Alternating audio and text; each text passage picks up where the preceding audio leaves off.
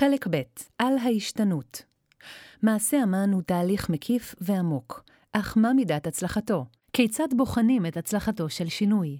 אם הבחינה היא בעצם הצלחתנו לשנות, הרי שהיקפי השינויים הארגוניים, שינויי מבנים, שינוי תהליכים וכיוצא באלה, מהווים עדות להצלחה. אם המבחן הוא בשאלת ההתאמה של השינויים למציאות המשתנה, הרי שרק תפקוד מתמשך תחת העקרונות הארגוניים שהותוו, יוכל ללמדנו אם הייתה ברוב השינויים משום תרומה חיובית לתפקוד הארגון ביחס לייעודו ותפקידיו בסביבה האסטרטגית שהתהוותה. שאלת ההצלחה במימוש השינויים והתאמתם היא שאלה חשובה. עם זאת, מעשה אמן נולד לא רק מתוך הבנת הצורך בהתאמת הארגון לעת הנוכחית.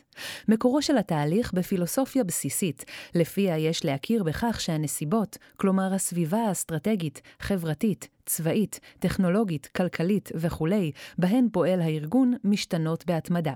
הדבר הקבוע היחידי הוא השינוי. מעשה אמן, יהיה מוצלח ככל שיהיה, לא יוכל להבטיח לנצח את הרלוונטיות של המודיעין בסביבה משתנה.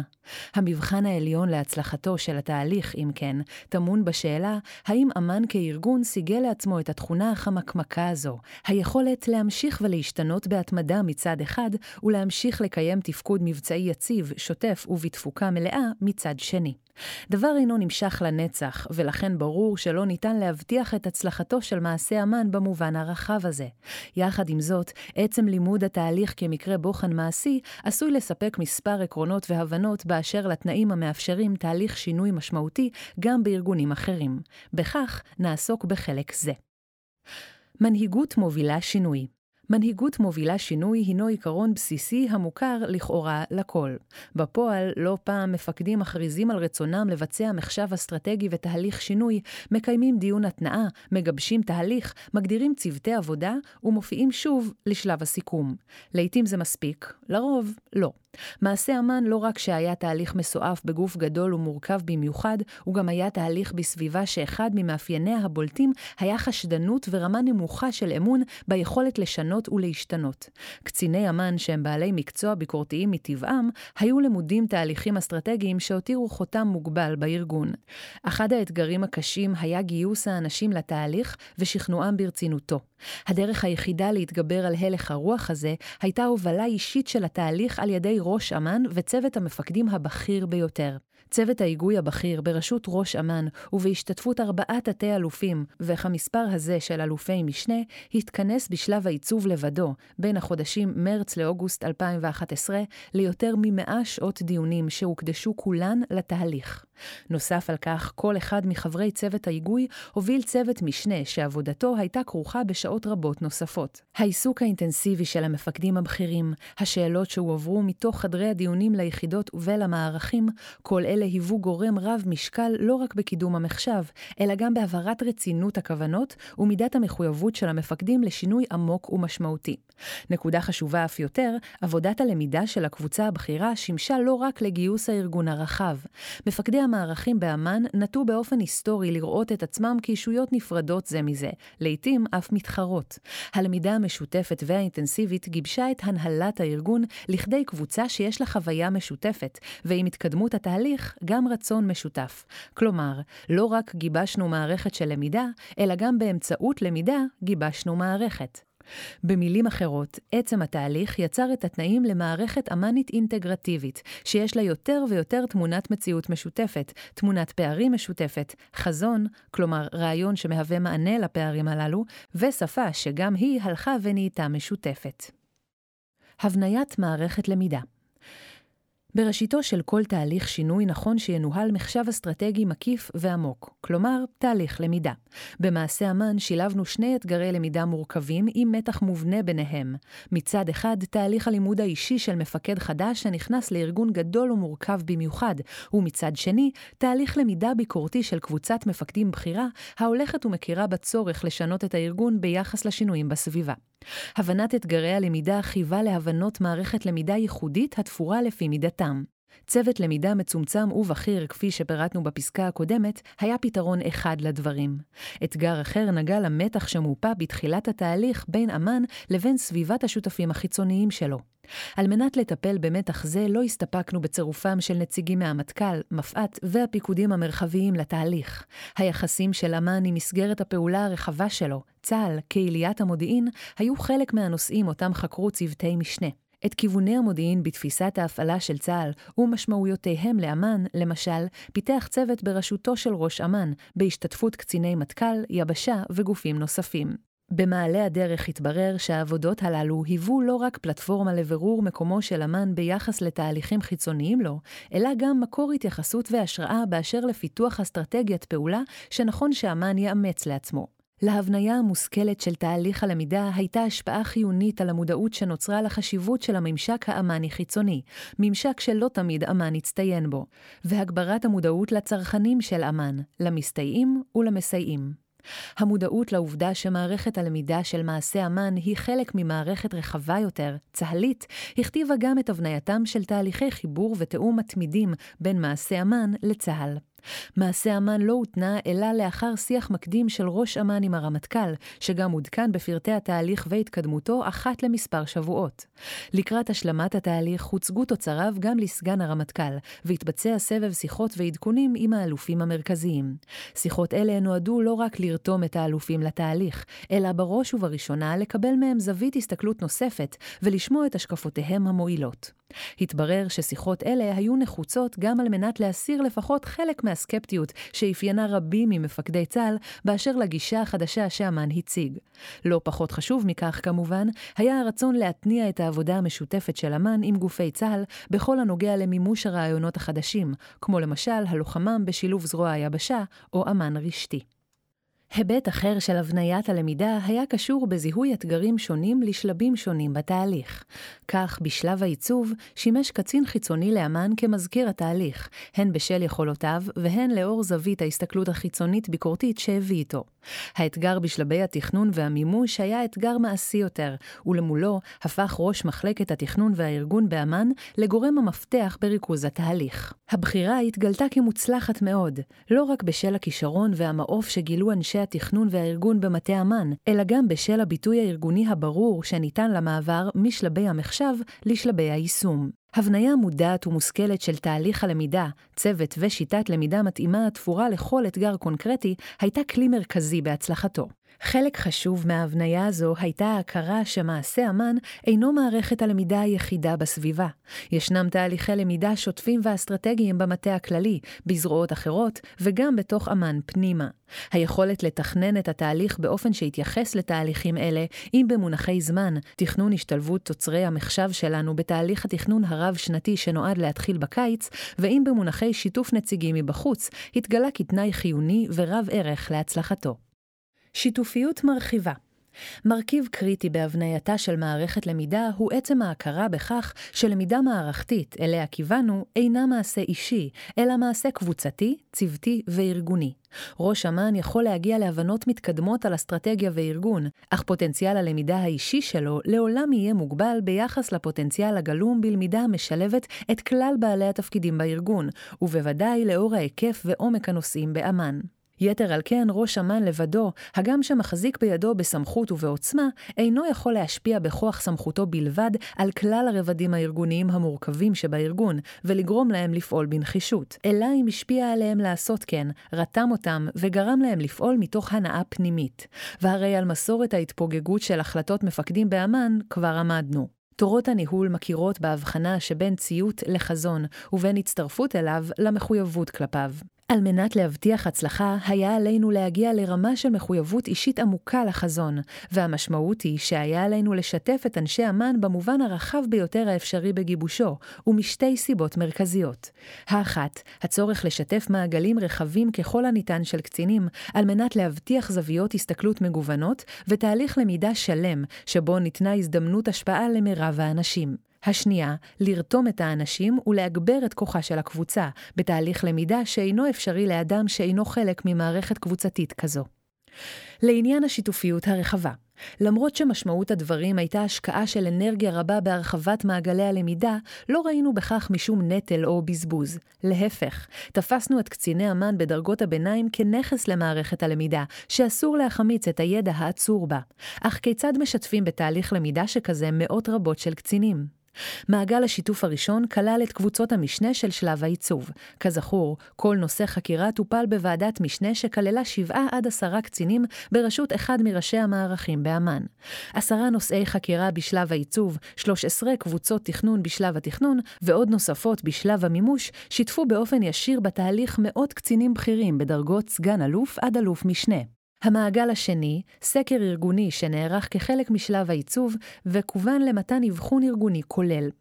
קרוב לאלפיים שאלונים מולאו על ידי ממלאי התפקידים השונים בחיל, שאלונים שעסקו בהערכת הארגון ותפקודו במובן הרחב, בהערכת שביעות הרצון של המשרתים בו, ובהיבטים נוספים הקשורים בדימוי של אמ"ן בעיני אנשיו.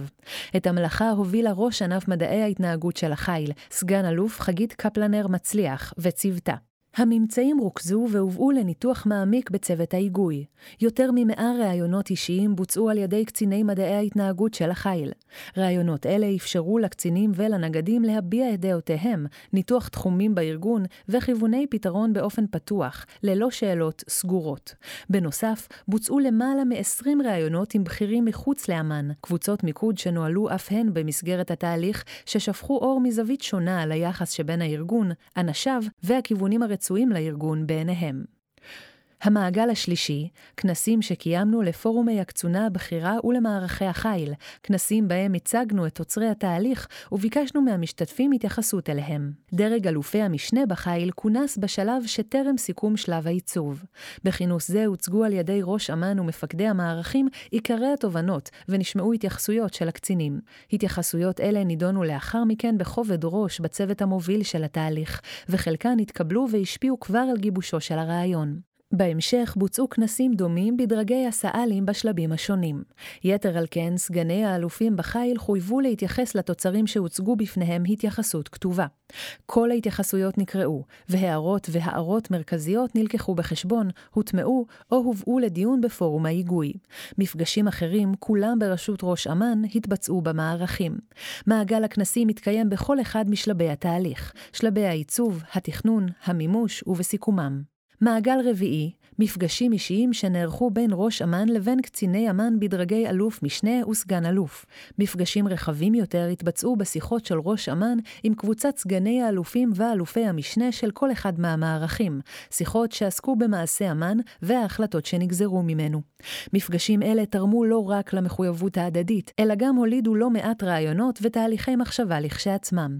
פרדיגמת המודיעין, למשל, הוא תהליך שנולד באחד המפגשים הללו, כאשר אחד הקצינים העיר על כך שהמחשב שכבר התבצע בנושא מיצוי המודיעין היה לקוי, מעצם העובדה שהוקמו צוותים נפרדים לפיתוח האיסוף ולפיתוח שיטות מחקר, ולא הוקם צוות משולב. צוות העבודה המשולב שהותנה כתוצאה מהערה זו, הוליד תפיסה חדשה למיצוי תוצרי המודיעין, גישה שמגלמת אינטגרטיביות הדוקה יותר בין מערכי האיסוף לאנשי המחקר.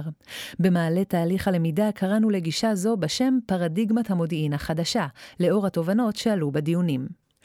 מעגל חמישי, עדכונים שוטפים וישירים מתוך התהליך לכלל קציני אמ"ן בדרגות הביניים ובדרגות הבכירות, הן באמצעות איגרות דף ראש אמ"ן, שידעו את כלל קציני אמ"ן על התקדמות התהליך ותכניו, והן בשיחות עם מערכים, קורסים והשתלמויות, וגם שיחות שהחלו להיות מועברות יותר ויותר גם על ידי ראשי המערכים ותתי האלופים בחיל.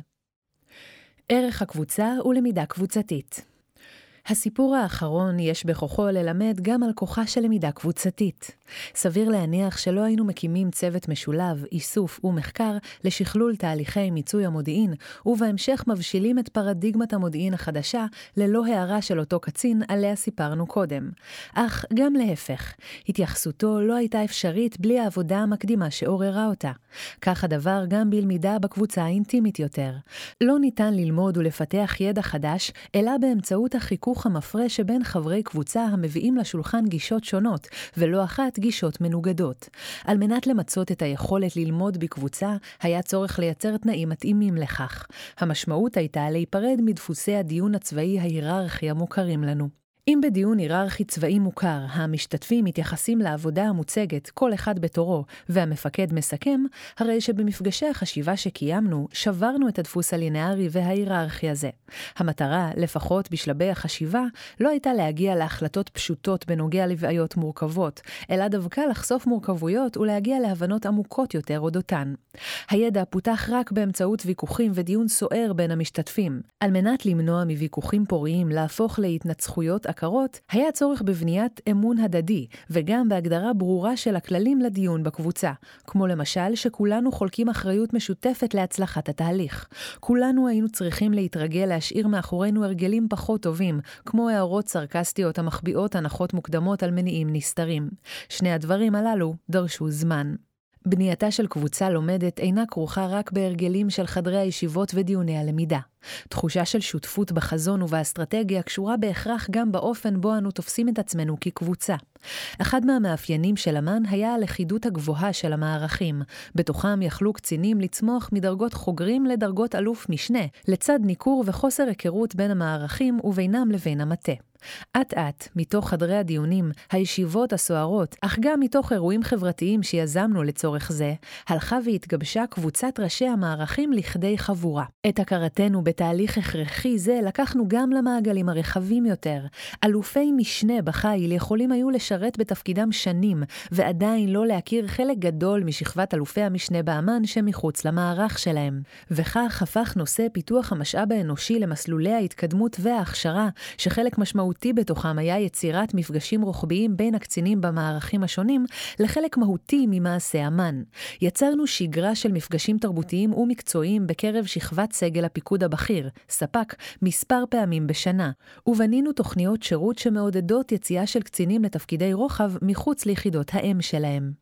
שיח ביקורתי שיח ביקורתי בהקשרים של תהליכי מחשב וחקירה אסטרטגיים ואופרטיביים הוא דבר רציני ושיטתי הרבה יותר מהיכולת של קהילת קצינים למתוח ביקורת כללית על הארגון. יתר על כן, זהו תנאי הכרחי לתהליך למידה אפקטיבי, שבסופו שינוי ושיפור הרלוונטיות הארגונית. ביקורתיות כלפי אחרים היא קלה. חשיבה ביקורתית כלפי עצמנו היא תהליך קשה. הנטייה הרווחת לרוב היא להסביר את הקשיים שלנו בקיומו של גורם אחר חיצוני. בכך למעשה, אנו מדחיקים את הצורך להכיר בדיסוננס ובפער הקיים בהתנהלותנו שלנו. בכך לא היה אמן שונה ברוב הארגונים, ובכיריו לא היו שונים ממנהלים רבים אחרים. חלק מבכירי אמן לא הכירו מיד בהתחלה בצורך בתהליך אסטרטגי מהסוג של מעשה אמן. רק תוך כדי התפתחות התהליך והתבהרות התובנות והפער בין המצוי לרצוי, הלכה ונוצרה השלמה, הזדהות, וחשוב מכל, פתיחות לביקורת עצמית. יתר על כן, גם אחרי תהליך מעמיק ומלמד שעברנו דרך מעשה אמן אחד, ויישום של רבות ממסקנותיו, חלק מהפורום לא חשב שיש צורך בתהליך המשך ובשיח ביקורתי נוסף, שהתקיים כמובן, והפך למעשה אמן 1.2. בשני המקרים התהליכים עצמם הביאו את הפורום הבכיר להכרה בכך שמה שנדמה היה כמצב טוב ומשביע רצון, אינו אלא מרחב נוחות מדומה, המסתיר פער ומקום לשיפור. כל עוד הארגון ומפקדיו הבכירים נמצאים במרחב הנוחות, לא נוצר תמריץ אמיתי להשתנות. לכן היכולת להתבונן על עצמנו באופן ביקורתי ונוקב, מהווה תנאי לכל תהליך שינוי אמיתי. על מנת להבטיח את יכולתנו לקיים חקירה ביקורתית נוקבת לגבי עצמנו, עשינו שימוש בשני כלים. הראשון, הבעיות של היום נובעות מהפתרונות של אתמול. על פי פילוסופיה זו, על מנת להניח את התנאים לדיון ביקורתי בעצמנו, עלינו לברר תחילה את המקורות של ההיגיון והפתרונות שלנו היום. לשם כך פותחה שיטת ברור גנאולוגי, שנועדה לחשוף את כשלי הנחות היסוד הסמויות מהעין ולדון בהן דיון ביקורתי.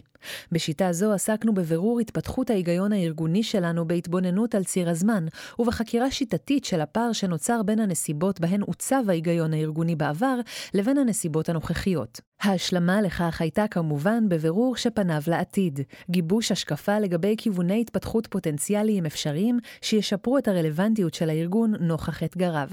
למשל, ההיגיון לפיו עבדנו עד לאחרונה באיסוף והערכת המודיעין היה נטוע בתקופה בה במרכז עיסוקו של אמ"ן עמד בעיקר הצורך לספק מודיעין התראתי לקראת מלחמה. בהקשרים אלה נדרש היה תהליך מודיעיני המרכז חומרי גלם מגוונים בהיקפים רחבים, מאבד אותם בזהירות ובקפדנות, תוך הכללת קמ"נים מדיסציפלינות שונות בתהליך ודיונים מעמיקים לבירור. בסופו של דבר היה מתקבל תוצר הערכתי איכותי, מנוסח בקפידה, ולצידו גם דעות מיעוט. עד כאן ברור העבר, וכעת להגדרת הפער. כל זה היה רלוונטי כאשר המיקוד באתגרים היה מזווית אסטרטגית, וההחלטות שנדרשו היו מעטות יחסית, משמעותיות ולא בהכרח מיידיות. העיקרון היה נכון גם לתקופות של ניסיונות פיגוע בתדירות לא גבוהה במיוחד, אם כי גם בתחום זה נפתח פער שלא נסגר לאורך השנים. אך המציאות השתנתה. תופעת הטילים והרקטות, אויב מבוזר ונעלם, ריבוי אמצעי לחימה מתקדמים, מרחבים גדולים ובלתי משילים בהם מתפתחים ארגוני טרור, כל אלה יצרו תובנה בקרב פורום ההיגוי שנדרש לספק מודיעין אחר, ומכאן שנדרש גם לגבש את המודיעין באופן אחר.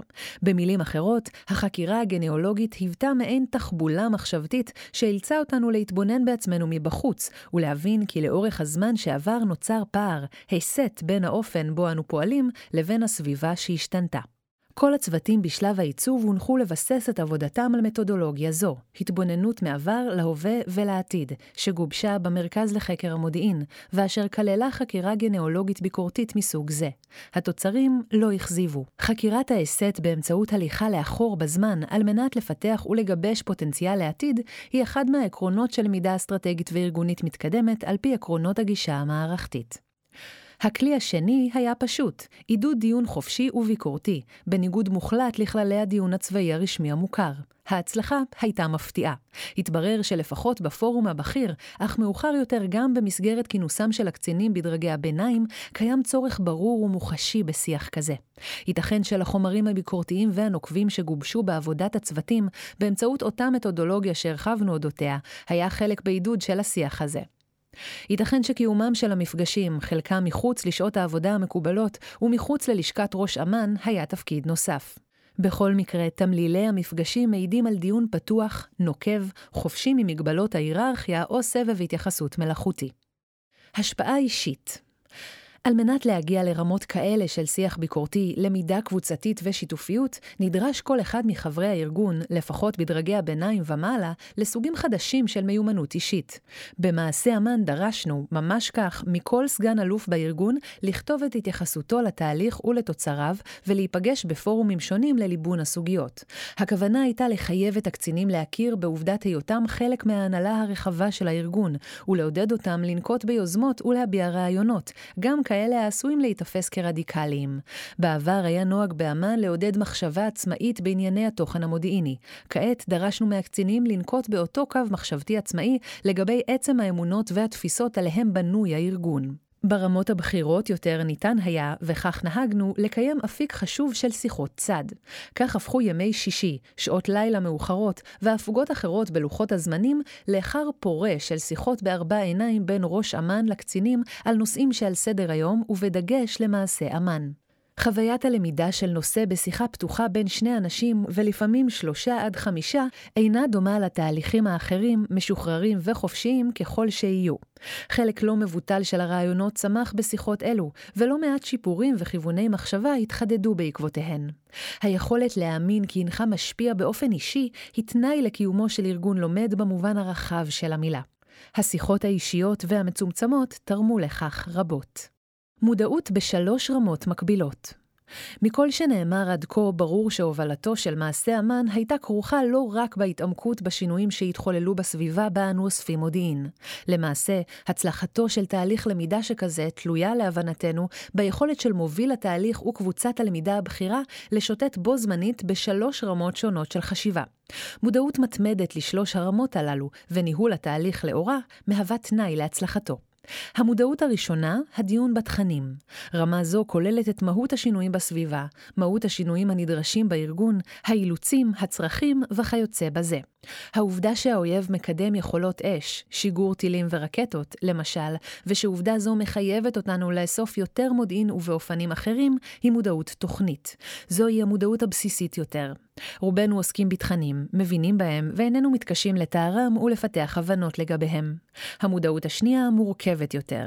זו המודעות המתמדת הנדרשת לניהוגו של תהליך הלמידה במימד המחשבתי שלו.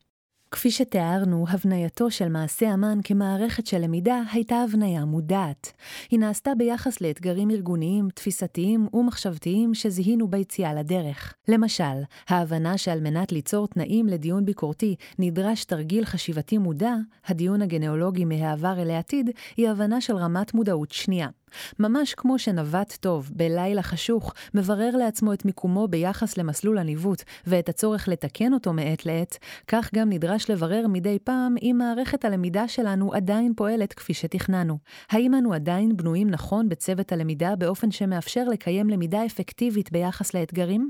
האם הצוותים עדיין משרתים אותנו בתהליך? האם יש צורך בהקמת צוותים חדשים? מי הם ממלאי התפקידים שחסרו לנו בדיונים הקודמים כדי להשלים את מערכת הלמידה טוב יותר. בשאלות אלה ובדומות להן עסקנו במפגשים מצומצמים ותכופים של פורום ניהול התהליך. מודעות שלישית היא המודעות הבסיסית לעיקרי התפיסה הקיימת בארגון, אמ"ן וצה"ל. בפרפרזה תפיסתית על המשפט הידוע של ארכימדס, כותב פיטר סנג'י, אם רק תיתנו לי מעמד מחוץ לארץ, אצליח להניע את כדור הארץ במו ידיי.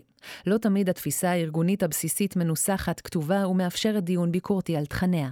לעתים נדרש מאמץ מודע על מנת להניח אותה בפשטות. סימן טוב וסגן אלוף עין עשו זאת עבורנו בתיאורם את פרדיגמת המודיעין שהייתה נהוגה אצלנו במילים קצרות ופשוטות כמעגל המודיעין המסורתי. דוגמה אחרת ליצירתה של מודעות ברמה זו הייתה העמדתה של שיטת המערכים האמניים כפרדיגמה ארגונית. לגבי צה"ל, כאן נדרש צוות משנה בראשות ראש אמ"ן שיניח את גרסתו לעיקרי תפיסת הלחימה הצה"לית, על מנת לאפשר בסיס נוח לדיון בפיתוח התפיסה האמ"נית ובתרומתה לצה"ל. העמדה מודעת של תפיסה זו אפשרה מצד אחד לאמ"ן נקודת התייחסות לבירור מולה, מצד שני אפשרה לאמ"ן לפתח ידע חדש באשר להקשר הצה"לי הרחב יותר. התוצאה של המאמץ שהיה מכוון להקנות מודעות מנוסחת משותפת לקבוצת החשיבה כולה, באשר לעיקרי התפיסה הצה"לית הרחבה, הייתה לא רק התאמה טובה יותר של התהליך המודיעיני לצה"ל, אלא גם תרומה של ממש מצד אמ"ן לשינויים ושיפורים בתפיסה הצה"לית הזו. תפיסת הלוחמה מבוססת המודיעין היא דוגמה לכך. העמדת עידן האש, הטילים והרקטות של האויב, במרכז האיומים, והמענה של צה"ל היא דוגמה נוספת. במעלה הדרך הפכו מושגים שנוצרו במעשה אמ"ן לבסיס ישיר לתפיסות ולמעשים קונקרטיים של צה"ל. המושג עידן האש הפך למערכה איסופית, וגם קיבל ביטוי כמערכה צה"לית שסוכמה על ידי הרמטכ"ל. הלוחמה הפכה לתפיסה צה"לית רשמית, וגם היא אושרה והפכה לתפיסה מטכ"לית. קיומו של שיח מערכתי קודם בארגון. עמדנו כבר על תרומתו של המרכז לחקר המודיעין, המל"ן, בגיבושו של מעשה אמ"ן. במהלך שבע השנים שקדמו להתנעת התהליך, נוצרה במל"ן, באמצעות קורסים, משחקי מלחמה וניסויים שונים שנערכו במסגרתו, מעין מעבדה לפיתוח ולניסוי של תפיסות חדשות. מעבדה זו, שבראשה עומד דוקטור עמוס גרנית, גיבשה תובנות ראשונות לגבי הפערים בין אמן המצוי לאמן הרצוי, וגם תפיסה תהליכית לגבי האופן בו נכון להניע שינויים בארגון. הניסיון והידע שנצברו שם יצרו בסיס מוצק של תכנים ושיטות שאפשרו את התנעתו של מעשה אמן במהירות יחסית, וכיוון ברור לתהליך, גם כשדיונים מסוימים בתוכו נראו כמתבדרים. חשיבותה של ההכנה התשתיתית שנעשתה במעבדה המל"נית הייתה גדולה. אמן השכיל עוד בתחילת העשור הקודם למסד לעצמו מרכיב ארגוני, קטן ושולי לכאורה, שכל עניינו הוא פיתוח החשיבה סביב השאלה כיצד לומדים במובנים ארגוניים רחבים. לעובדה זו היה מרכיב חשוב בהצלחת מעשה אמן. תהליכי יישום מעשיים על מנת להפוך את ההבנות המעמיקות שנולדו בתהליך לתוצאות, נדרשים תהליכים מעשיים של תכנון פרטני, יישום, מעקב ובקרה. יתר על כן, ליישומם הפרקטי של הרעיונות החדשים, שבגיבושם מושקע מאמץ רב, ישנו תפקיד קריטי בבניית האמון הארגוני בתהליכי השינוי עצמם. לדיוני המעקב בראשות ראש אמ"ן נודע משקל רב בהתקדמותם של התהליכים, אך משקל חשוב לא פחות היה לעובדה שעל כל אחד מצוותי המימוש הופקד קצין בכיר בדרגת תת-אלוף או אלוף משנה במעמד של מפקד אחד המערכים שניהל את המשימה הקונקרטית. אמנם, התנעתו של מעשה אמן 1.2, תהליך למידה שני שהותנה במקביל לשלב היישום של מעשה אמן המקורי, נתקלה בהתנגדות. עם זאת, יש לשער שאילו לא היינו מצויים במועד ההוא בעיצומם של תהליכי מימוש פרקטיים של מעשה אמן הראשון, התנעתו של תהליך שני הייתה נתקלת לא בהתנגדות, אלא גרוע מכך, בציניות ומשיכת כתפיים. העובדה שחשבנו, ניסחנו, הצגנו, התייעצנו, וחשוב מכל, עשינו, היא שגרמה למעגלים הולכים ומתרחבים בארגון להתפרק ממטעני חוסר האמון הראשוני ולהצטרף למעגלי הלמידה והעשייה. כך למשל ניתן להבין את המקרה של ההערה שהביאה להתנעת צוות פרדיגמת המודיעין. שילוב בין נחישות פיקודית לעקוב ולבקר אחר ההתקדמות המעשית של התהליכים, לבין העובדה שההזדהות שנוצרה עם הצורך בשינויים הייתה רחבה וגורפת, ובעיקר בקרב שכבת הקצונה הבכירה של הארגון, היווה מפתח חשוב ביכולת להביא את הדברים לכדי מימוש. גם וגם, שבירת השיח הבינארי והלינארי. צריך לקבוע סדר עדיפות, להחליט מה כן ומה לא, יש להניח שכל מנהל בכיר שומע משפטים אלה לא פעם. גם באמ"ן חלק משמעותי מהשיח נטה לכך. המשאבים לעולם במחסור, הדרישות לתפוקות מודיעיניות, בהיקף, בקצב, בזמינות ובאינטגרטיביות מורכבת, בעלייה חדה ורצופה. ארגון מודיעיני לאומי לא יכול להימנע מלספק מענה לדרישות הגוברות מצד אחד, וגם לא יכול לצפות שהיקף המשאבים שיועמדו לרשותו יעלה ביחס זהה לעלייה בדרישות. הגם שיש להודות כי המטכ"ל הכיר בצורך ותגבר את מסגרת המשאבים של אמ"ן. וכך לא פעם מצאנו צורך לקבוע כי נידרש לגם וגם. גם נגביר את הקצב וגם את היקף התפוקה. גם נפעל בזירות חדשות וגם נעמיק את פעולתנו בזירות הפעולה הנוכחיות. חשוב לזכור, תפיסת הגם וגם היא עניין למערכות, לא לגופים קטנים. זו תפיסה שנכונה תמיד ברמה הגבוהה, באסטרטגיה של ארגון, במערכים הראשיים וכדומה. כשהגם וגם מתפרק לי משימות, כלפי מטה הן מוגדרות באופן קונקרטי ומקבלות סדרי עדיפויות. צוות שעובד על מבצע מסוים מתמקד בו בלבד. מדור מסוגל להכיל יותר ממשימה אחת, וכן הלאה. לחלופין, תוצרי צוות מסוים יכולים לשרת גם צוות אחר, וכך בין מדורים, ענפים וכולי. זוהי גולת הכותרת של תפיסת הגם וגם. לכן, מה שכונה על ידי חלק מהאנשים בציניות דוקטרינת הגם וגם, הוא לא רק צורך פרגמטי, אלא גם עיקרון מהותי. החשיבה על פעולתו של אמן כעל קופסה סגורה של משאבים ותפוקות, היא חשיבה בתוך קופסה. המשמעות היא שאנו מקבלים כהנחת יסוד שהארגון מתנהל באופן אופטימלי, שאנחנו חושבים על המערכת האמנית הגדולה במונחים של ארגון זעיר. למעשה, אחד התמריצים החזקים לחשיבה מחודשת, ברור ביקורתי והתייעלות יצירתית הוא המחסור במשאבים. ואכן, מי שהתגבשה ההכרה בארגון שאין בכוונתו לוותר על אף תחום מהותי ורלוונטי מתפוקות אמ"ן, ויותר מכך, שלמשוואת העשייה עומדות להתווסף משימות חדשות ללא תוספת משאבים מהותית, החלו להתהוות גם הפתרונות היצירתיים. תחת התפיסה של למידה מערכתית, הצורך לעשות יותר במסגרת משאבים נתונה, אינו מהווה סתירה, אלא מתח שנדרש היה להסדירו באמצעות בירור ולמידה. מתח זה אפשר לנו לברר מחדש הנחות יסוד ודרכי פעולה שהתרגלנו לחשוב עליהן כמובנים מאליהם.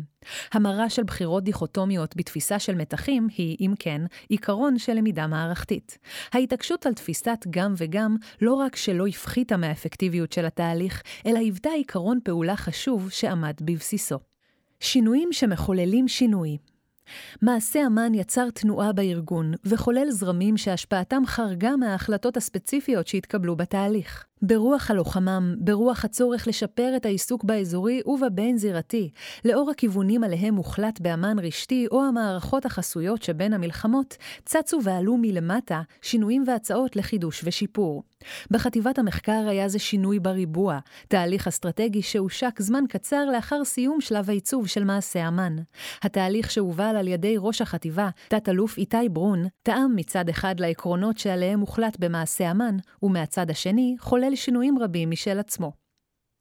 במערך המ"מ, ההחלטה על איחוד היחידות לכדי יחידה אחת חוללה תהליך נמרץ משל עצמה, ועצם הכניסה לעיסוק בנושא עם מינויו של תת-אלוף ל' כמפקד המ"מ, הניע סדרה של דיונים, עיצוב ותכנון, שהולידו שינויים מהותיים החורגים מההחלטות הקונקרטיות שקיבלנו בתהליך האמני. במערך הגאו-ויזינט, עם כניסתו לתפקיד של אלוף משנה יוסי, החל תהליך נמרץ ברוח מעשה אמ"ן, שבו החיבור לצורכי יחידות השדה בכלל והלוחמם בפרט, הפכו לאבן שואבת מרכזית בתהליך אסטרטגי פנימי שהחל במערך. התהליך הורחב בהמשך והתפתח לנושאים רבים הנוגעים לרעיונות מעשה אמ"ן ולעולמות טכנולוגיים מתקדמים. מעשה אמ"ן פגש את יחידה 8200 בעיצומו של תהליך אסטרטגי משלה, בהובלת תת-אלוף נדב, שהחל זמן רב לפני התהליך באמ"ן. גם כאן הסתבר שמעשה אמ"ן משרה ומקרין, מושג הלוחמם וכל מה שהוא מייצג, היו עבור 8200 המשגה חדשה, שאפשרה להם לפרש את המציאות ואת הדרישות מעצמם באופן בהיר ומדויק יותר. תפיסת הלוחמם יצרה דרבון של אמת ב-8200 לתהליכים מסוימים שהחלו במערך עוד קודם לכן, אך זו האחרונה נתנה להם אוריינטציה מאוד ממוקדת, שתורגמה לסדרת שינויים ולהרגלי עבודה חדשים. כמו הלוחמם, כך גם אמ"ן רשתי ורעיון המב"ם, המערכה שבין המלחמות, שהייתה מנושאי העיסוק הרגישים יותר בתהליך מעשה אמ"ן, חוללו תהליכי למידה והישגים מקצועיים מבצעיים ומודיעיניים חדשים, שלא זו הבמה לפרטם. תהליך השינוי נתן לגיטימציה אוריינטציה לבחינה עצמית וסיפק אוריינטציה לשינויים עוקבים, דבר שיצר תנאים נוחים לשינוי מהותי נוסף ביחידה 8200, הפעם בהובלת תת-אלוף אהוד, שכמובן הוביל רעיונות משלו. פרויקט ה-iNet כמשל דוגמה לרעיון שנולד מתוך אווירת ההשתנות וכשלעצמו מהווה מנוע השתנות משמעותי, היא מיזם ה-iNet האמני. במעשה אמן זוהה הצורך להנגיש את המודיעין לצרכנים באופן ההולם את המאה ה-21. מודיעין מקוון, ברשת, מיידי, ערוך בכותרות בולטות ומלווה בהמחשות הזמינות לנו במודיעין של היום, כמו תמונות וסרטונים. צוות ההיגוי הוליד את העיקרון, רח"ט המחקר הביא את הרעיון, וכך נולד מיזם ה-iNet. זהו אתר ברשת האמנית, ששואב את השראתו מאתרי תקשורת המוניים אחרים, ומכאן שמו בהשראת אתר ynet, עם I עבור Intelligence. מערכת האתר מפעילה נציגים בזירות השונות של חטיבת המחקר וביחידות האיסוף השונות, ואלה מזרימים אליה ידיעות מודיעין בולטות במיוחד או חשובות במיוחד. האתר, שמהווה את מסך הבית של רוב בכירי צה"ל ואמ"ן היום, מבליט ידיעות מתפרצות, מפנה הפניות בולטות לסקירות עומק על נושאים שונים, מספק הצצות מדיה לנושאים שעל הפרק, ומספק חוויה שכל קורא המכיר את אתרי החדשות הנפוצים ברשת האינטרנט יזהה מיד. לכאורה, שינוי יפה שעניינו הנגשת מודיעין. בפועל גילינו שמדובר במנוע שינוי בעל עוצמות משל עצמו. קציני המחקר וגם פונקציות ביחידות האיסוף גילו את עוצמת האתר והבינו את הרלוונטיות הפחותה של מנגנוני הפצה מסורתיים יותר. וכך, אם קיימנו דיונים ארוכים ומתישים על האופן להשגת גמישות ומיידיות בתהליכי ההפקה והמחקר שלנו, גילינו כי המדיה החדשה מהווה תמריץ קריטי בשינוי קצבי הפעולה של המערכים, ומאיצה את טמפרמנט המחקר. יתר על כן, אם נדרשנו בעבר לגיבוש מנגנונים מורכבים על מנת להבטיח את נגישות המידע ממערכים שונים לגורמים אחרים באמ"ן, גילינו שעוצמת הכלי החדש הניעה מנגנונים בחטיבת המחקר ובמערכי האיסוף, במטרה להציג תוצרים רלוונטיים בסמיכות להתרחשותם, ולאפשר דיוני עומק וגישות שונות להתחרות זו בזו על בסיס הפלטפורמה הזו. iNet כמשל, ויתר תהליכי השינוי המתחוללים במערכים, מהווים ביטוי לכך שעצם קיומו של תהליך אסטרטגי, מקרין ומחולל תנועה ודינמיות, יוצר שיח ער, ויכוח והסכמה, מחלוקת והזדהות, המעוררים מחשבה ויצירתיות, ומולידים מעצמם רעיונות וחידושים. הישגים מיידיים, Quick Wins כל תהליך שינוי ארגוני, ובוודאי שינוי עמוק שמטבעו אורך זמן, רצוי שיפגין הישגים מיידיים, המדגימים לארגון ולסביבה את כדאיות התהליך, ומייצרים רצון ומוטיבציה להמשיך לקדמו.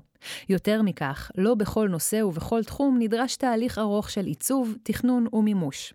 בנושאים שבהם קיימת בשלות, ניתן להחליט בפרק זמן קצר, שבועות ואף פחות, על היעד הרצוי, ולקבוע תוכנית פעולה ותחילת מימוש. הגדרת מערכה על נושא הטילים והרקטות היה דוגמה לכך, ואכן בפרק זמן של חודשים ספורים השתנתה תמונת ההישגים באופן משמעותי. בתחומי המחקר והאיסוף התחילו לפעול ולהניב קבוצות שהתארגנו למשימות החדשות. ההישג המיידי והמשמעותי ביותר קיבל במה במבצע עמוד ענן. כלים, שיטות ותהליכים שפותחו כחלק מתפיסת הלוחמה יושמו במהלך המבצע, והשיפור המודיעיני גרר שיפור מהותי באפקטיביות הפעלת האש ובאיכות הכנת הכוחות המתמרנים ללחימה. מעבר לתרומתם המהותית, להישגים המתוארים היו שני היבטים. האחד, המחשת הפוטנציאל הטמון בתהליך, הגברת האמון והזרקת אנרגיה להמשיכו.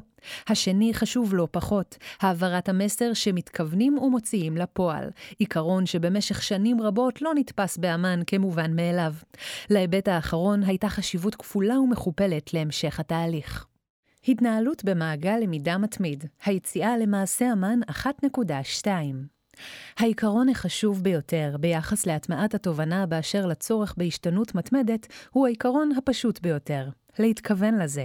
במהלך כל השלבים של מעשה אמן הצהרנו והדגשנו כי בכל שלב של התהליך נבחן מחדש את החלטותינו אל מול צורך חדש, תנאים משתנים או הבחנות שיעלו מהשטח. ואכן, ככל שמעגל העוסקים בתהליכי החשיבה והשינוי הלך והתרחב עם המעבר לשלב התכנון הפרטני של השינויים, ואחר כך למימושם, המשיכו ועלו מהשטח תובנות, יוזמות והצעות חדשות, דבר שיצר, כבר ביציאה לשלב התכנון, את ההכרה שבמוקדם או במאוחר נזדקק למחשב נוסף. והמוקדם ניצח. תהליך היישום יצא לדרך, והחיכוך עם העשייה הוליד הבנות, דרכים ופערים. תחום המערכה שבין המלחמות, למשל, נראה כלא מתפתח בקצב ובאופן שאליו התכוונו. פרדיגמת המודיעין התקדמה בעצלתיים. העיסוק במטרות דווקא על רקע פיתוח הלוחמם ושכלול יכולות נוספות בתחום, התבלט כתחום המחייב שיפור. ומעל הכל, תהליך אמן רשתי נראה כמדשדש וכלא ממריא. בדיוני הסטטוס האחרונים של אמן רשתי כבר כינה ראש אמ"ן באופן פומבי את שנת היישום הראשונה של הנושא כשנה האבודה. אימוץ המושג לא היה מקרי. הוא נועד להבליט באופן נוקב פער בין החזון למציאות. הוא בא למנוע את טשטוש המצב וליצור הכרה עמוקה שמדובר בפער, בהסט בין תכנון וצורך לביצוע. כל אלו הציפו את הצורך לעצור, לחשב מסלול מחדש ולהזריק אנרגיה מחודשת למספר תהליכים. התהליך קיבל את השם מעשה אמן 1.2. אגב, התלבטנו אם לקרוא לתהליך מעשה אמן 2.0, והחלטנו על 1.2. השם מבטא שינוי, עדכון גרסה, שכלול מתוך תהליך, אך לא תהליך חדש לחלוטין. מעשה אמן 1.2, מעצם קיומו ומשמו, מגלם את ההכרה הארגונית העמוקה ביותר בעובדת היותו של השינוי דבר קבוע, ומכאן בעובדה שעיסוקו העיקרי של ארגון לומד הוא השתנות. לא התאהבנו במבנה הידע שפיתחנו בעמל כה רב, לא במידה שאינה מאפשרת את פתיחתו לעיון ביקורתי. התהליך החדש גם מגלם את ההבנה ששינוי אחד מוליד את הצורך בשינוי נוסף. התנעתו של מחשב אסטרטגי נוסף נתקלה בהתחלה בחוסר התלהבות בקרב שכבת המפקדים הבכירים באגף. מעשה אמן שבשלב זה כבר היו שותפים לו מאות רבות של קצינים, שטבע קשב ושעות עבודה רבות, וכבר השפיע על אלפים, נתפס כמאמץ ראוי ומוצלח, אך מספק. ההתנגדות להנעת תהליך נוסף נבעה לא רק מחוסר רצון מובן לחזור לתהליך שהוא יקר בתשומות של קשב וזמן, אלא גם מנטייה טבעית להגן על האופן בו אנו פועלים. התחושה הייתה שרק עכשיו סיכמנו דרכי פעולה חדשות, שרוב הדברים עובדים היטב, ושהפערים שנחשפו יכולים להיות מטופלים בעבודת מטה רגילה. כך היה 1.2, מעבר להיותו מחשב נוסף על סדרת נושאים, למבחן ליכולתנו להפוך את הלמידה לדפוס פעולה ארגוני קבוע, לשבור את המוסכמה לפי המחשב אסטרטגי הוא מאמץ למידה מרוכז וחד פעמי. מתוך הבנה למגבלות הקשב והזמן, ומתוך רצון לחזור ולקיים תהליך שיש בו רתימה והזדהות, יצאנו למעשה אמן 1.2 תחת הגדרת תחקיר, שייעודו לבחון את התקדמות המימוש של מעשה אמן, והזמן שהוקצה לכך היה קצר בהשוואה למעשה אמן 1.0. ארבעה נושאים מרכזיים נקבעו בתהליך, כשלכל אחד מהם נקבע תת-אלוף מוביל, האחראי לביצוע התחקיר ולהצגת כיווני הפעולה. הבולט בנושאים, אמן רשתי, יכול לשמש דוגמה טובה להכרח להפוך למידה ארגונית לדבר מתמשך וקבוע, שעבודת מטה טיפוסית אינה מהווה עבורו תחליף. הצוות שתחקר את הנושא בראשות קמנר חשף ויצק תוכן למושג השנה האבודה. בין ממצאי התחקיר למדנו כי למרות החזון של אמן רשתי, המשיכה במערכים השונים שגרת הפיתוח המבודל של תוכנה. מצאנו כי היבטי תוכנה שונים באמן מפגרים ביחס למצוי ברשת האינטרנט, בין היתר מכיוון שהאופן בו אנו מתגמלים את אנשינו ואת היחידות על הצלחות מבצעיות מיידיות, סותר למעשה את הדרישה מהם למימוש חזון ארוך טווח. עוד למדנו כי אין תאימות בין בסיסי בסיסי המידע השונים באמ"ן. אין ראייה אמ"נית כוללת לאפליקציות אופרטיביות קריטיות, ושורה של החלטות שקיבלנו בעבר לא יכולה להתממש, פשוט בשל מבנה וארגון שאינם מאפשרים זאת. אמ"ן בצבעים וכך, כשנה בלבד אחרי שקיבלנו החלטות בנושא, ולכאורה יצאנו לדרך, אפילו הקמנו כאמור מחלקת מערכות מידע לשם כך, התברר לנו, כתוצאה מתחקיר נוקב, מהן הסיבות הקונקרטיות שבגללן איננו מתקדמים לעבר החזון אותו העמדנו לעצמנו. המסקנה מבירור זה הייתה, בניגוד מוחלט לעמדה איתה נכנסנו רובנו לתהליך, שנדרש ארגון מחודש, רדיקלי, של מערך ה-IT באמ"ן, וגם שינוי מהותי באופן בו אנו מפתחים את המשאב האנושי ומודדים את תפוקות היחידות והמפקדים. יחידות התקשוב החיליות ואלה שבמערכים השונים פורקו.